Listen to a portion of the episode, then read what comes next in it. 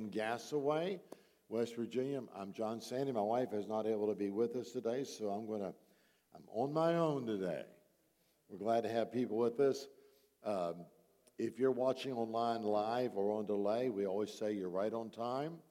And God is not stuck by times. I, I listen to people preach and it's on delay, but God's present on a delay. You can claim God's promises whether it's pre recorded or not. Otherwise, how can we stand on the Bible? That's kind of pre recorded, isn't it? God's love letter. So we're glad to have you with us. We are on part two on being a first responder. And those that were with us will remember that we opened up with talking about different things about our first responder is in this world, like a policeman, a fireman, paramedic, doctors, how they are first responders, and the characteristics of a first responder. And then I characterize it in ways of Scripture, which we'll get into again a little bit more, on how spiritually we are first responders and how we're supposed to be first responders. Now, a first responder knows how to wait. They, it's very active. They're training. They're cleaning down their equipment. They're checking their uniforms, making sure everything works right. Because when they are called, they are ready to respond instantly. And that's the way we are in the church. We're supposed to be first responders for Jesus Christ, always ready at any given moment to be used of God. Excited about it, on the edge of our seat, very active in preparing and walking with God. And what I'd like to do is before I get into a scripture now, Andy, I don't have these two scriptures for you, and you might still be able to pull them up. I want to talk a little bit about the armor of God. Now, first responder and I'll tell you ahead Andy, so you can go ahead if you want to pull that up. Uh, the scripture I'm going to use to open with that I didn't have in the notes that I sent you. Um, let me pull them up here for you. Um,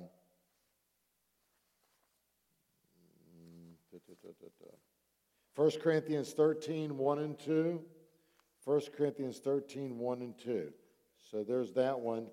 And then Ephesians 6.10 if you want to mark those down.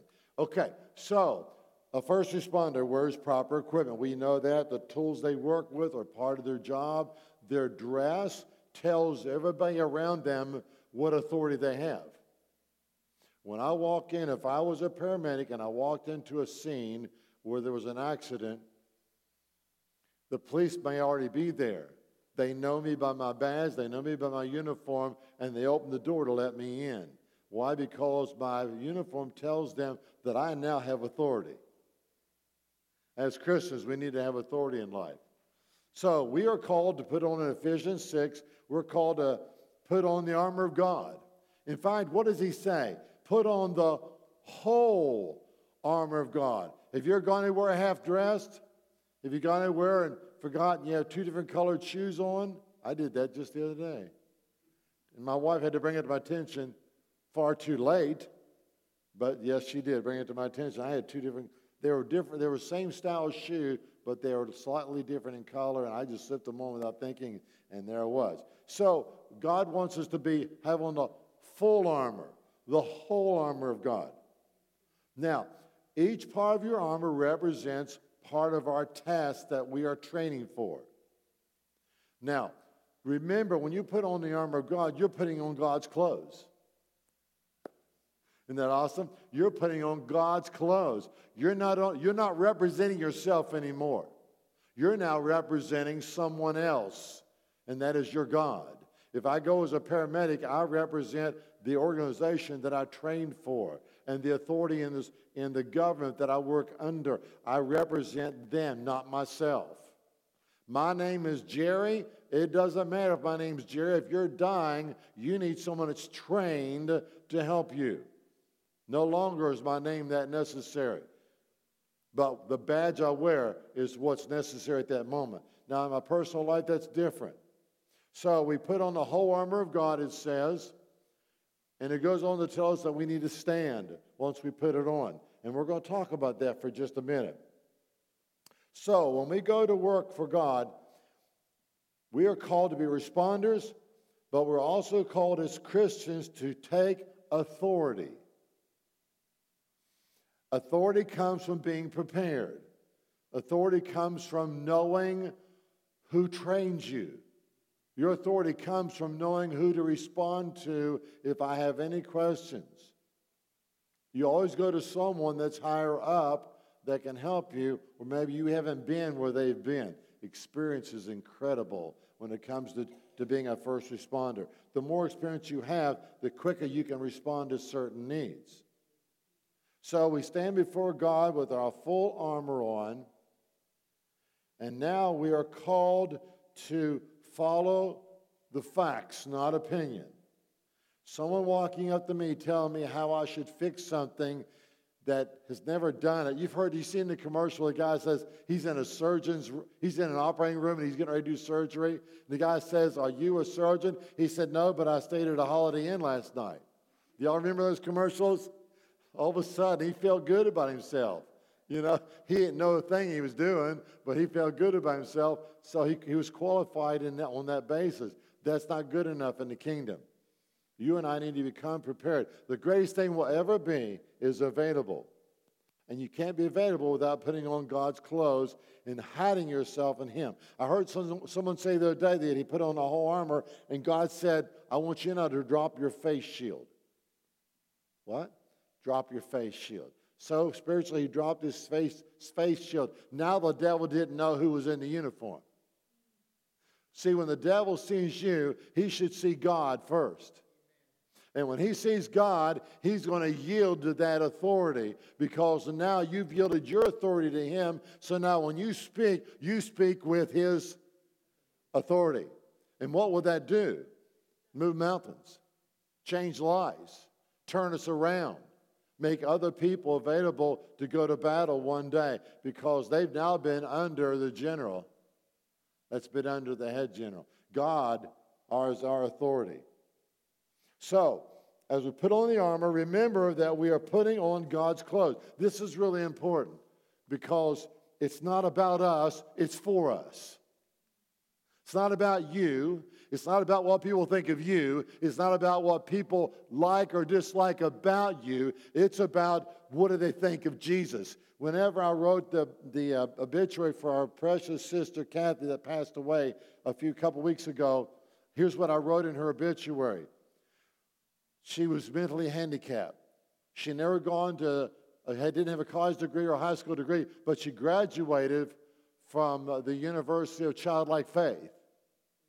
And she had one question on her test before she went home. And this was the question that God asked her Who do you say that Jesus is? Who do you say that Jesus is? And she passed the test, and the answer was very clear and precise that even a child could understand. See, folks, we're not out competing with each other in the kingdom. We're out to help each other to be at the right place at the right time, saying the right things to the right people, so that whenever God says go, you go. When, when God created the universe, when he, when he spoke the sun and the light into, the, in, into existence, the, the translation says, He said, Light be. He didn't ask, permission. He didn't say, Would it be a good idea? Would you mind? No. When God speaks, He says, Light be in everything in our life. But we've got to be clothed in His righteousness, not our own. So let's break down the armor of God for just a moment here. The helmet of salvation. You can get saved but not walk with God. You can put on the breastplate of righteousness and get caught up in self righteousness.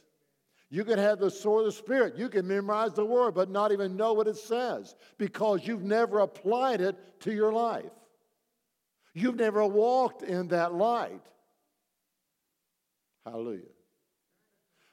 You can put on the shoes for the preparation of the gospel of peace and bring great turmoil, turmoil to your country, to your town, to your church, through your tongue alone. See, the, the helmet of salvation doesn't cover your senses, it covers your mind. And you take those things captive. The Bible says, take every thought captive. That's the good stuff, too. Take the good thoughts captive and the bad thoughts, then filter through the ones that need to get through and push away the rest. You're not responsible for a thought that comes to your mind, but you are responsible for what you do with it. Once you've had a thought for about two or three seconds, now you own it. You've got to resist. That's why the Bible tells us to flee from the appearance of evil. If you never drink, you will never get drunk. That's fleeing from the appearance. Now, I'm not going to get on someone that drinks wine. No, I'm not. I'm not getting legalistic. That's not my point. My point, my illustration is this. Whenever you sense something coming at you, let me give you an example. What kind of people do you hang around? You hang around someone that doesn't walk, which they're not looking for what you're looking for, then you need to get on a different path. Because I promise you, most of the time, if you put a Christian with a non believer, a non believer will win out. They say that seven out of 10 Christian young people that get to college lose their salvation. Seven out of 10 once they get to college.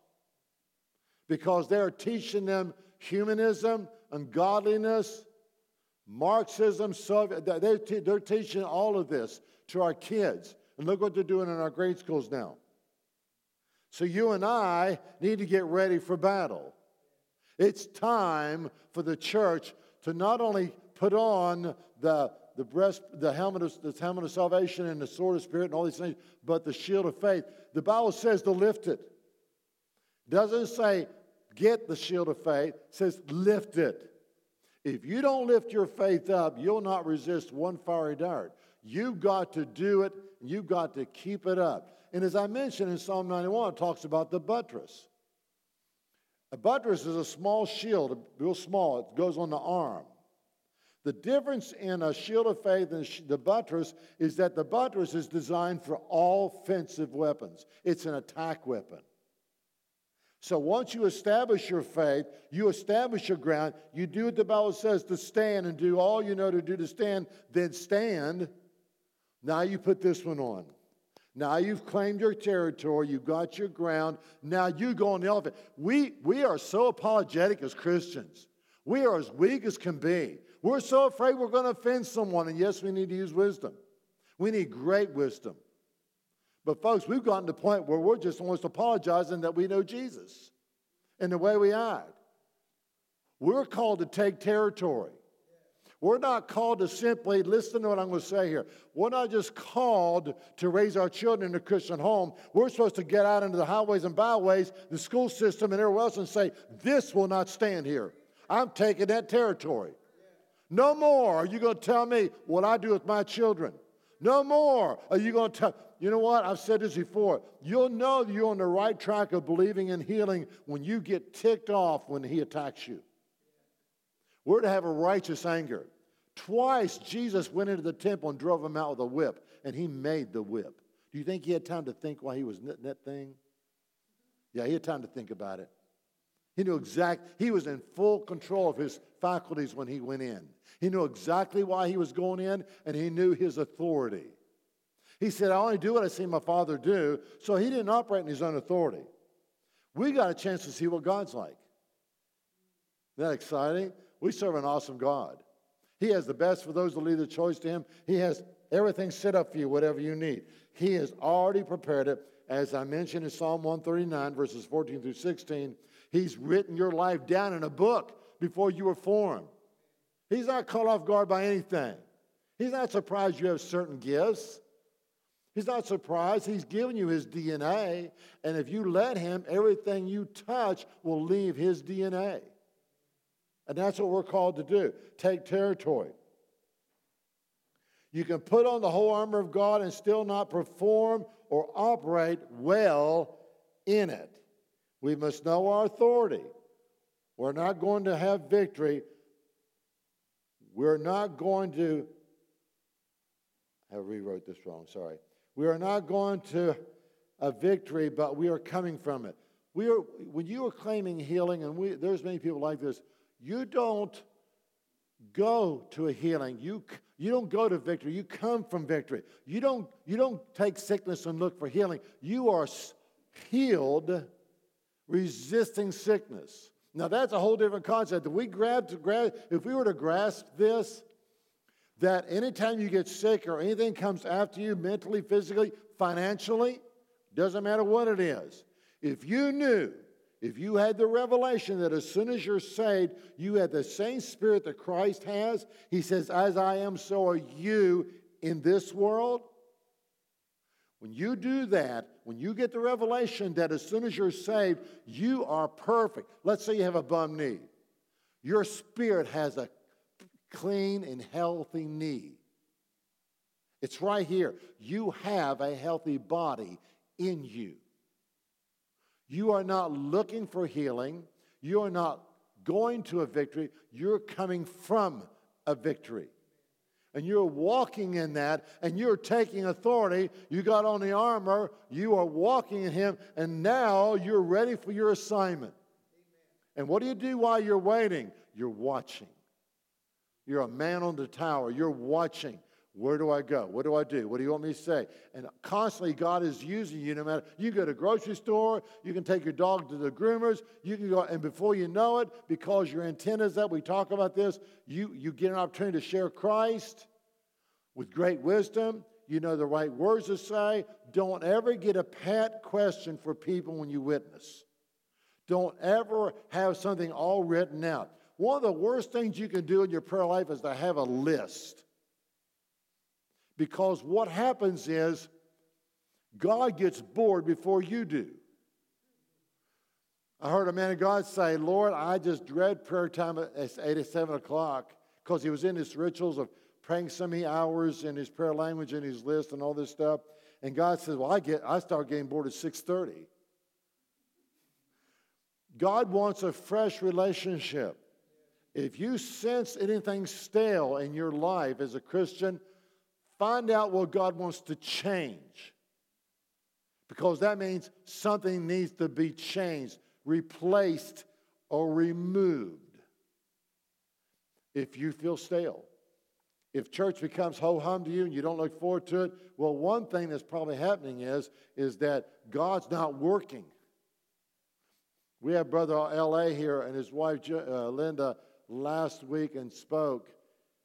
And when it was all said and done, he, God helped him so wonderfully. John said, This is the way every church service should be. And if it was, you know what? We couldn't wait to get here. We want, God, what are you going to do today? We've been praying for Jerry over here. Is this his day? Lord, it's his. Can he get it? Lord, are you going to give me a word for someone today? Are you going to operate in the spirit and realm in my life and my gifts? Or is someone going to have a word for me that I don't expect? Happened to me last week. I'd said to, to LA on a, a text one day, I said, if God ever speaks to you concerning me, let me know. That was weeks ago. And when he called people forward, he wanted us to come to the altar. I wasn't thinking a thing. I walked up to the altar and he grabbed me and started praying over me. I didn't do that. I didn't work that out. That was the gift of the Spirit, the operation of the, the, the gifts within him at that moment, and he ministered to many people. God is wanting us as a church to grow up. Folks, we've been on milk way too long. We got so much exposure to the gospel. I listen to hours of messages a week, hours, just on messages alone, hours, trying to feed my spirit with a, a, a person that has the same spirit as I have. Not everybody has the same spirit you have. Have you noticed that? Yeah, you can go to church and find all kinds of spirits.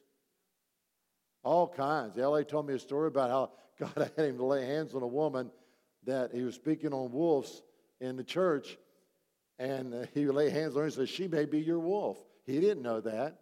She went right to the altar, changed her life. God spoke prophetically through him. Is that not exciting when the, uh, do you get excited when the gifts are in operation? Do you get excited when someone gets help? Are you excited whenever God answers a prayer for someone because you know He's not a respecter of persons and what yours is also mine? One of the greatest things you can do to receive from God is to get excited about someone else. It's one of the best things you can do is to lose yourself in what God's doing for someone else and be so thrilled that you forget what your problem was. That's what happens. This is where we're supposed to be. This church, as I said, is going to grow when we grow. When we get serious about the gospel and stop worrying about people think in, in a certain way, we want to use wisdom. We want to be kind and we want to be gentle and loving. and we're going to talk about love because that's exactly what I want to get into today in opening up today. So, in order to put on the whole armor, you got to realize you're putting on God's clothing. You've got to realize that you have to operate in those gifts, those areas, not just simply have them. And I broke them down for you just a moment ago. We can know the Word of God and not perform well with it. You can know the Word. We can carry the shield, and I'm breaking it down for you again. We can carry the shield of faith and not operate in faith. You can have salvation and turn away. Or just, have you ever known someone that wants to do just enough to get to heaven? Our main goal is not to see our relatives in heaven. That is not the main goal. It's to serve Him here and then receive our reward there, not here. And it's not, it's not that God doesn't bless you here. The same with salvation. We can initially choose to follow God and not do anything with it. If you know people that got saved and all of a sudden you've been in three years later and they're back in the bar or wherever they are, or maybe just dead in the back of the church, slumped over, just like, is it over yet? No, we are to anticipate. We are to go expecting. I was praying over something just the other day, and I said, Lord, I said, if I can't believe for this, how am I going to believe for these other things? And so I continue to stand on that one right there because I know that we grow in the Lord. And God does things we can't see at first, like the tree that Jesus cursed. It's interesting in that scripture where Jesus cursed the tree. It says the tree, he said he, he answered the tree. Everything you have will speak to you. Your wallet will speak to you. Your doctor, your symptoms, they will speak to you. And you need to be able to answer. See, that's the problem. We all come to God with all of our problems, but we have no answers when we walk away. We continue year after year with the same questions. We continue year after year asking the same things. I don't know about you folks, but I want to grow. I want to change. I want a testimony. I want to see people get help. I want to be available. But I've got to be willing to walk in the Spirit. I can no longer, listen, I can no longer walk in the flesh. You and I, we have to get past our five senses. If you don't get past your five senses, you're going nowhere. Do you know why? Because love is shut down when you operate in the five senses. And, and operating carnality, which means carne, chili, carn, carn, chili con carne, chili with meat, you operate the, in the flesh. That's what carnality means. That's what carnal is. We're supposed to operate in the spirit. But if we're constantly responding to, and I have to do it all the time, I know you do too.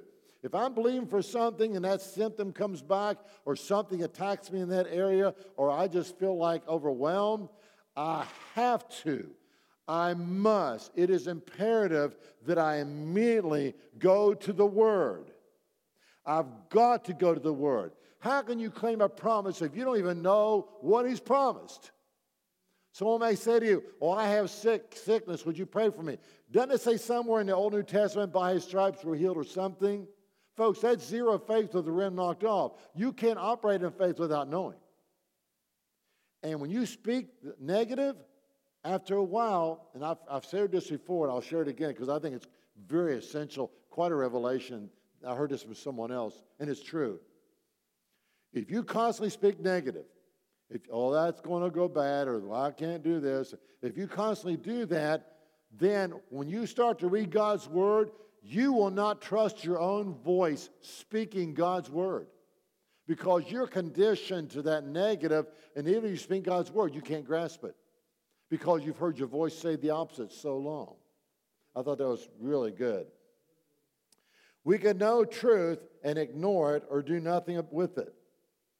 Or you can take parts of truth. See, faith, fact, is a culmination of all, faith is a culmination of all the facts.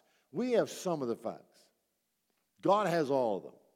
And everything God does, everything God gives us comes with a law. Everything. Gravity, easy one. Gravity comes with a law. I don't care how close you walk with God, gravity can kill you if you jump off a building. Everything has a law. His, his promises in the New Testament all come with laws. And we're going to talk about the word if I. Okay? So, all of this is because we don't first love. 1 Corinthians 13, 1 and 2. We all know the love chapter. Okay? 1 Corinthians 13, 1 and 2, NIV, doesn't say that we can operate in faith without love. See, that's a misconception. If you read that chapter, it says, If I could speak with the tongues of angels but have not love, I'm like clanging cymbals. It doesn't say I can operate in faith without love. It says, if I could. That's the key. Three times in that, those two verses, it says, if I, if I, if I. It tells us if I have faith that can move mountains, but do not have love, I am nothing. It says, if I. It's not saying you can or you did. It says, if I could. He's like saying, imagine if you had faith to move a mountain. If you didn't have love, you're like a clanging cymbal. So you had to have love first. And this is the biggest thing missing in the church is love. Because love has to precede every obedience in our life. All the armor of God, Eh, the reason why armor doesn't work is because we don't have love first. You put love first, now you can, your salvation can operate. Now you can lift that shield of faith. Now you can resist every fiery dart because now you operate in love. And I've shared this like last week. Without faith, it's impossible to please Him, but these three remain faith, hope, and love. The greatest is love. He's telling us you've got to have faith to please Him, but if you don't have love, you're just noise. You're noise. You've got to operate in love. And folks, I'm talking about your enemies. I'm talking about people that have done you wrong and you didn't deserve it and you were innocent. He says, love them. Love them. Why? Because if they have any hope, it's going to be because they saw Jesus in you. You may be the only one, Linda, they see Jesus in their whole life. You may be the only person. And if you can love them up, I love this wonderful story. I got a chance to, I was privileged to meet uh, Richard Wurmbrand. And he told a story. Now, I've said this before, but it's one of the most wonderful stories I've ever heard. You'll like this. He knew a man that was in prison for Christ. And they got morsels of food, and that was all. And he was trying his best to witness to all the inmates there. He'd give them his food, he would witness them. And he wasn't seeing to get through, but his life was shining, right? One day, one of the prisoners said to him, I got a question for you. Is any is they didn't know Jesus. He said, But is he anything like you? And he humbly said, Yes. And this is his response. Then I that I want him. Do you cause people to want to know Jesus? Do you cause people to want to get to know him? Do you cause people to hunger for what you have? Do you have people that like to be around you, but they don't know it's Jesus yet? They just know they like to be around you? We should be harmless. No one should feel threatened by us at all. The thing that will threaten them is God's word, not us. You walk in the word, you can get around people in different lifestyles. I don't, I'm not about fellowshipping or going to bars. I'm talking about just working with them. You get around people that are lost in the world in homosexuality, adultery. I mean, you name it. They're lost in this world, and you're loving them. The devil will tell you, well, you're condoning them by doing that. No, no, no. What you're doing is you're giving them a way out. You're giving them a door, an escape to get out of their lifestyle because they saw something in you that we saw in Jesus, and that's our Father. Do people respond? Do you have any testimonies? Folks, if you don't have a fresh testimony in the last week or so, check your records. Check your walk. Check your, your, your, your uh, priorities.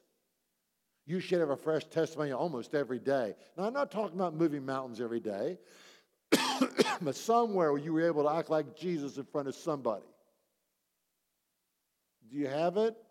Do you have something recent? Then check your priorities, check your schedule, because something's wrong if people are not moved by your life. They're going to be moved one way or the other. In other words, without love, our faith, our ability to speak as angels and gifts of prophecy and have all knowledge is nothing but a noise as a gong or clanging cymbal without love first. You have people that don't like you? I've asked this. It's not always because you've done something wrong. It's because you've done it right and it really stirs that demon on them that's, a, that's, that's trying to get their life.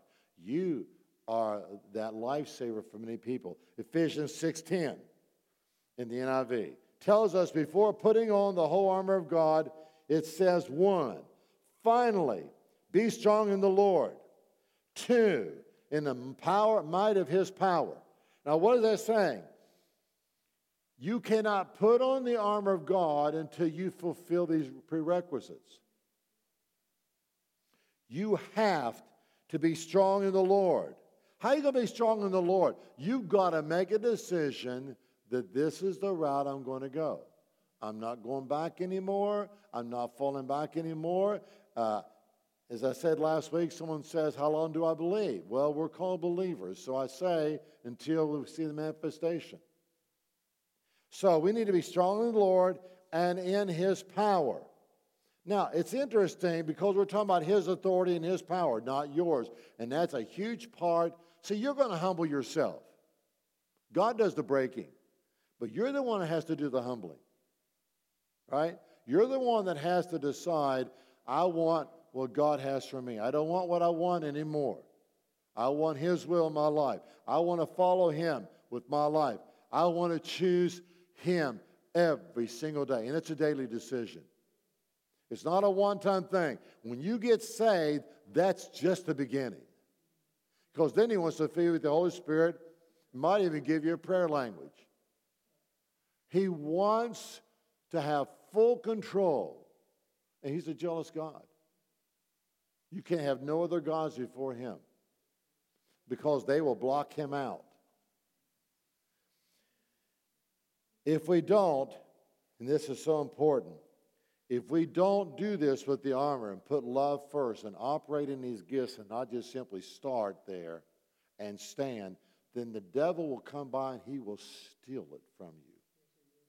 He will steal and he will drain you dry. And John 10 10 says he's come to steal, kill, and destroy. What's he come to steal? Your call. Why do you think he wanted the body of Moses? He wants all of you. He wants all. And he'll, he'll try to get it one way or another. If you're not sold out, if you're not completely committed, you have left a crack in your armor or one of the pieces off. The Bible says put on the full armor. You can pick, you can put on the armor without a shield if you want to. You can pick up your armor without the word of God if you want to. But God has called us to put on the full armor of God, but we must operate first. And I can't tell you, I cannot tell you how serious this is. We've got to start operating in love. Stop talking. I know someone right now that's a well known minister that has made a decision that greatly grieved me. But I refuse to tell anybody who he is because it's not my job to tear anybody down or put my hand on a man of God. No one's perfect. You and I are not perfect. So why do we expect everyone else to be perfect? They are growing too. Be merciful. Be kind. See, that's why you need to humble yourself because once you humble yourself, you just are thankful for a crumb here, a word from God there. You're just thankful for little things. But once we stop being thankful for little things, we've stopped humbling ourselves. Let me say that again. When you stop being appreciative of little things, you've stopped humbling yourself. The greatest leaders have been the greatest servants first. Joseph's a great example. That man was falsely accused up and down the line. all the way through there. How many years, Lord, is he going to? And finally, he refused to, he didn't defend himself before the wife that accused him. He didn't defend himself when they said, he said to the, the he interpreted the dreams of the butler and the cook. He didn't blame them. He, he never once blamed anybody. And in God's timing, preparing him for such a time as this, he walked into second in authority to the, the, the Egyptian Pharaoh. Second. Now that was huge, folks, because they were the rulers of the world. They ruled. And he was second. Do you realize that if you simply want to, if you simply obey God and give him everything, he will elevate you? Scripture says it. He'll raise you up. Let him do it. Then he can trust you with it. It's time to mature, folks. It's time for us to go home this week. I can't even get people to share my program here in this church. Trying to get the, this is all volunteer work. I work hard for this, and I'm glad to do it and glad to volunteer. It is a great privilege to be a spokesman for the Lord in any way, small or big. But I can't even get this church to share my program to get it out. We're going to have to grow up, folks. We're going to have to, we're going to, have to get our act together. This church is not going to go anywhere until we decide He's first. And you know what? There's no such thing as a second responder. Remember me saying that? There's no second, there's no such thing as close to God, second to God. There's, you're in or out. And if you get on the fence, the devil owns the fence. It's time to get in or out. Stop. Listen, we need to stop making excuses for why we are not doing God's will. Because when we stand before Him, we're not going to get an opportunity. He's not going to, he's not going to ask for your excuses. That's not what He's going to do. When we stand before Him one day, He's there. We're before the judgment seat. We're not before a committee that's going to vote on anything. He's going to tell us where we are. We're not going to ask him. This is serious business, folks. Take Pilate, for example. Unless God did a work we don't know about, Pilate's been in hell for a long time already. And he's just started. Now, we live for God because we want to please him. Heaven is one of the wonderful benefits. So I'm encouraging all of us to be first responders spiritually. How do you do that? You've got to get up in the morning, put on the whole armor of God, that uniform that's God's clothing every single morning. You got to start with praise. The more you'll know you're walking close to Him when most of your prayer life is praise and thanksgiving. Because you're already confident He's got you covered. You've already gotten that faith, that confidence that He's got everything taken care of. I don't care what you need. My wife and I have been hit with some horrendous bills lately. I mean, just some big stuff. God's faithful. How do I know? Because He says He is. He says in Malachi 3:10, if you bring your tithe into the storehouse, I'll pour out a blessing you can't even contain. And then he says, test me. Only place I know in the Bible, LA, where he says, Test me. Prove, let me prove myself to you. He's going about looking for ways to show himself now. So when he finds someone that's humble enough to get before God and put on their armor every morning, so Lord, I'm a new Christian, or I failed yesterday, I'm starting again today. It's like a diet. If you fail your diet one day, you start the next day. Right, Michelle? You start the next day. We, we joke about her saying, tomorrow. She'll say, I'm, tomorrow. I'm starting tomorrow. So we joke about that. uh, but God is preparing you guys for a great journey.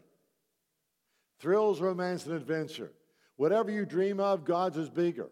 And He's not going to reveal anything to you that He's not going to provide for. If He tells you something He's going to do, God gave me a business idea. That means God's got this. Do you, when you think about the money that's wasted in this world, have you ever thought of this? I do. Man, if I just had a little bit of that. that was wasted, where they don't know where it went. When government says we don't know what happened to the 13 billion, I'm going, oh, but see, God owns cattle on a thousand hills. What's that saying? God's giving us a number to let us know that it's infinite. He's trying to tell you he owns cattle on a thousand hills. Why does he say a thousand? It's his way of saying, I'm infinite. That's why he says, forgive someone 70 times 7. He's, he's not literally telling you to multiply 70 times 7. Was it 149 or something like that? He's not saying that. You're forgiven. Once they do 150, you don't have to do it anymore. No, he's telling you, always forgive. Always forgive. He's trying to illustrate to us all this and what we need to do. I meant to get into this day and didn't get as far as I wanted to get. But I will say this one thing. I was giving examples of those that are second responders, which is no such thing as a second responder. The fifth or the, the eleventh one that I had down here was we become spectators. Ouch. We become spectators. We're ready to receive if you bring it to my lab. Uh, we're ready to be blessed. Do you know the world loves to be blessed? You know the world would love to have God's blessings? Why don't they? Because the price. The price is not very much. He said, even a, Jesus even said, even a wayfaring fool can understand, and my yoke is easy. His way isn't hard at all, folks. It's just we got to get away from this flesh. Remember, as I said earlier, you are coming from a victory, not going to one. You walk in victory.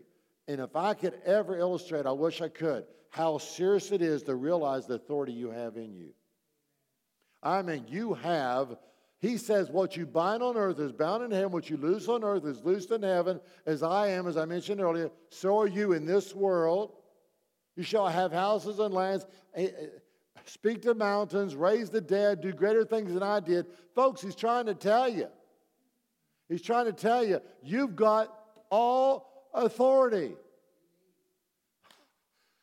when you're saved. So why don't we see it? Because we now have to relinquish this to Him so that when we put on that armor, we're hidden in Him. The devil doesn't know us from Him. When you love to get there, where the devil doesn't know you from Him, we have examples. The demon said to the man, He said, I know who Paul is and I know who Jesus is. What were they saying? I can't tell them apart from God. And then they beat him up, the demons. You have authority to say, not in my house. You have authority to say, not with my children. You have authority to say, not in my wallet. You have the authority to say, not in my church anymore. No more. All of a sudden, everybody starts moving to the front of the church. You know why? Because they can't get enough fast enough. And they don't want to fight through all the unbelief until it gets to the back of the church.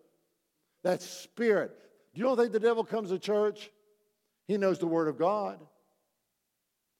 I like to teach sometimes on the difference between that and in. Do you believe that God raised his son? Yeah, well, so does the devil. Do you believe that God sent his son as a baby to a virgin? Yeah. Well, the devil believes that. It's not, what, it's not that what you believe, it's in what you believe. And we could get into that sometime. Jesus, I want to thank you for the privilege. And it really is, Lord. It really is. Such an honor. And I know so little. It was such an honor. I want to thank you. I want to praise you. Lord, I'm seeking for people to miss hell. I'm seeking for people to find healing and rest and peace. I'm seeking for people that want it. And everyone that's listening, Father, on delay or in here, I pray that they will grab a hold of Jesus right now and say, Lord, I give you my life. I give you everything. I lay myself at your feet and say, Worthy is the Lamb that was slain for my salvation. It's all or nothing, Jesus. That's what I want to do. All or nothing. And I'm not, I've not arrived but that's my goal all or nothing. Never look back to turn into a pillar of salt. Never to have a thought where you're the fault when you're not. I pray for everyone here, Father, that they be encouraged, lifted, strengthened, that they feel the presence of the Holy Spirit, the warmth of the Holy Ghost on their life, and they will say, Lord, thy will be done on earth and not mine. I pray right now, Father, as people are listening live or on delay, that they are choosing Christ, turning around, turning around to, to do the right direction, turning around to do your will, not their own anymore. It's not my will anymore, God, it's yours. And may we get into the Word of God, start reading the Word and studying and find out how to walk this out through your example and through your wonderful servants in the Word of God and those that we go to church with. I thank you, Father. I pray that everything I said was taken and received in love and not in a way that was carnal. I didn't mean it that way at all. But that we would heal and hear and obey. Father, we bless you and we claim your blessings. I speak your blessings on everybody right now. In the name of Jesus, receive the blessings of God and walk with him. In your name I pray. Amen. Thank you.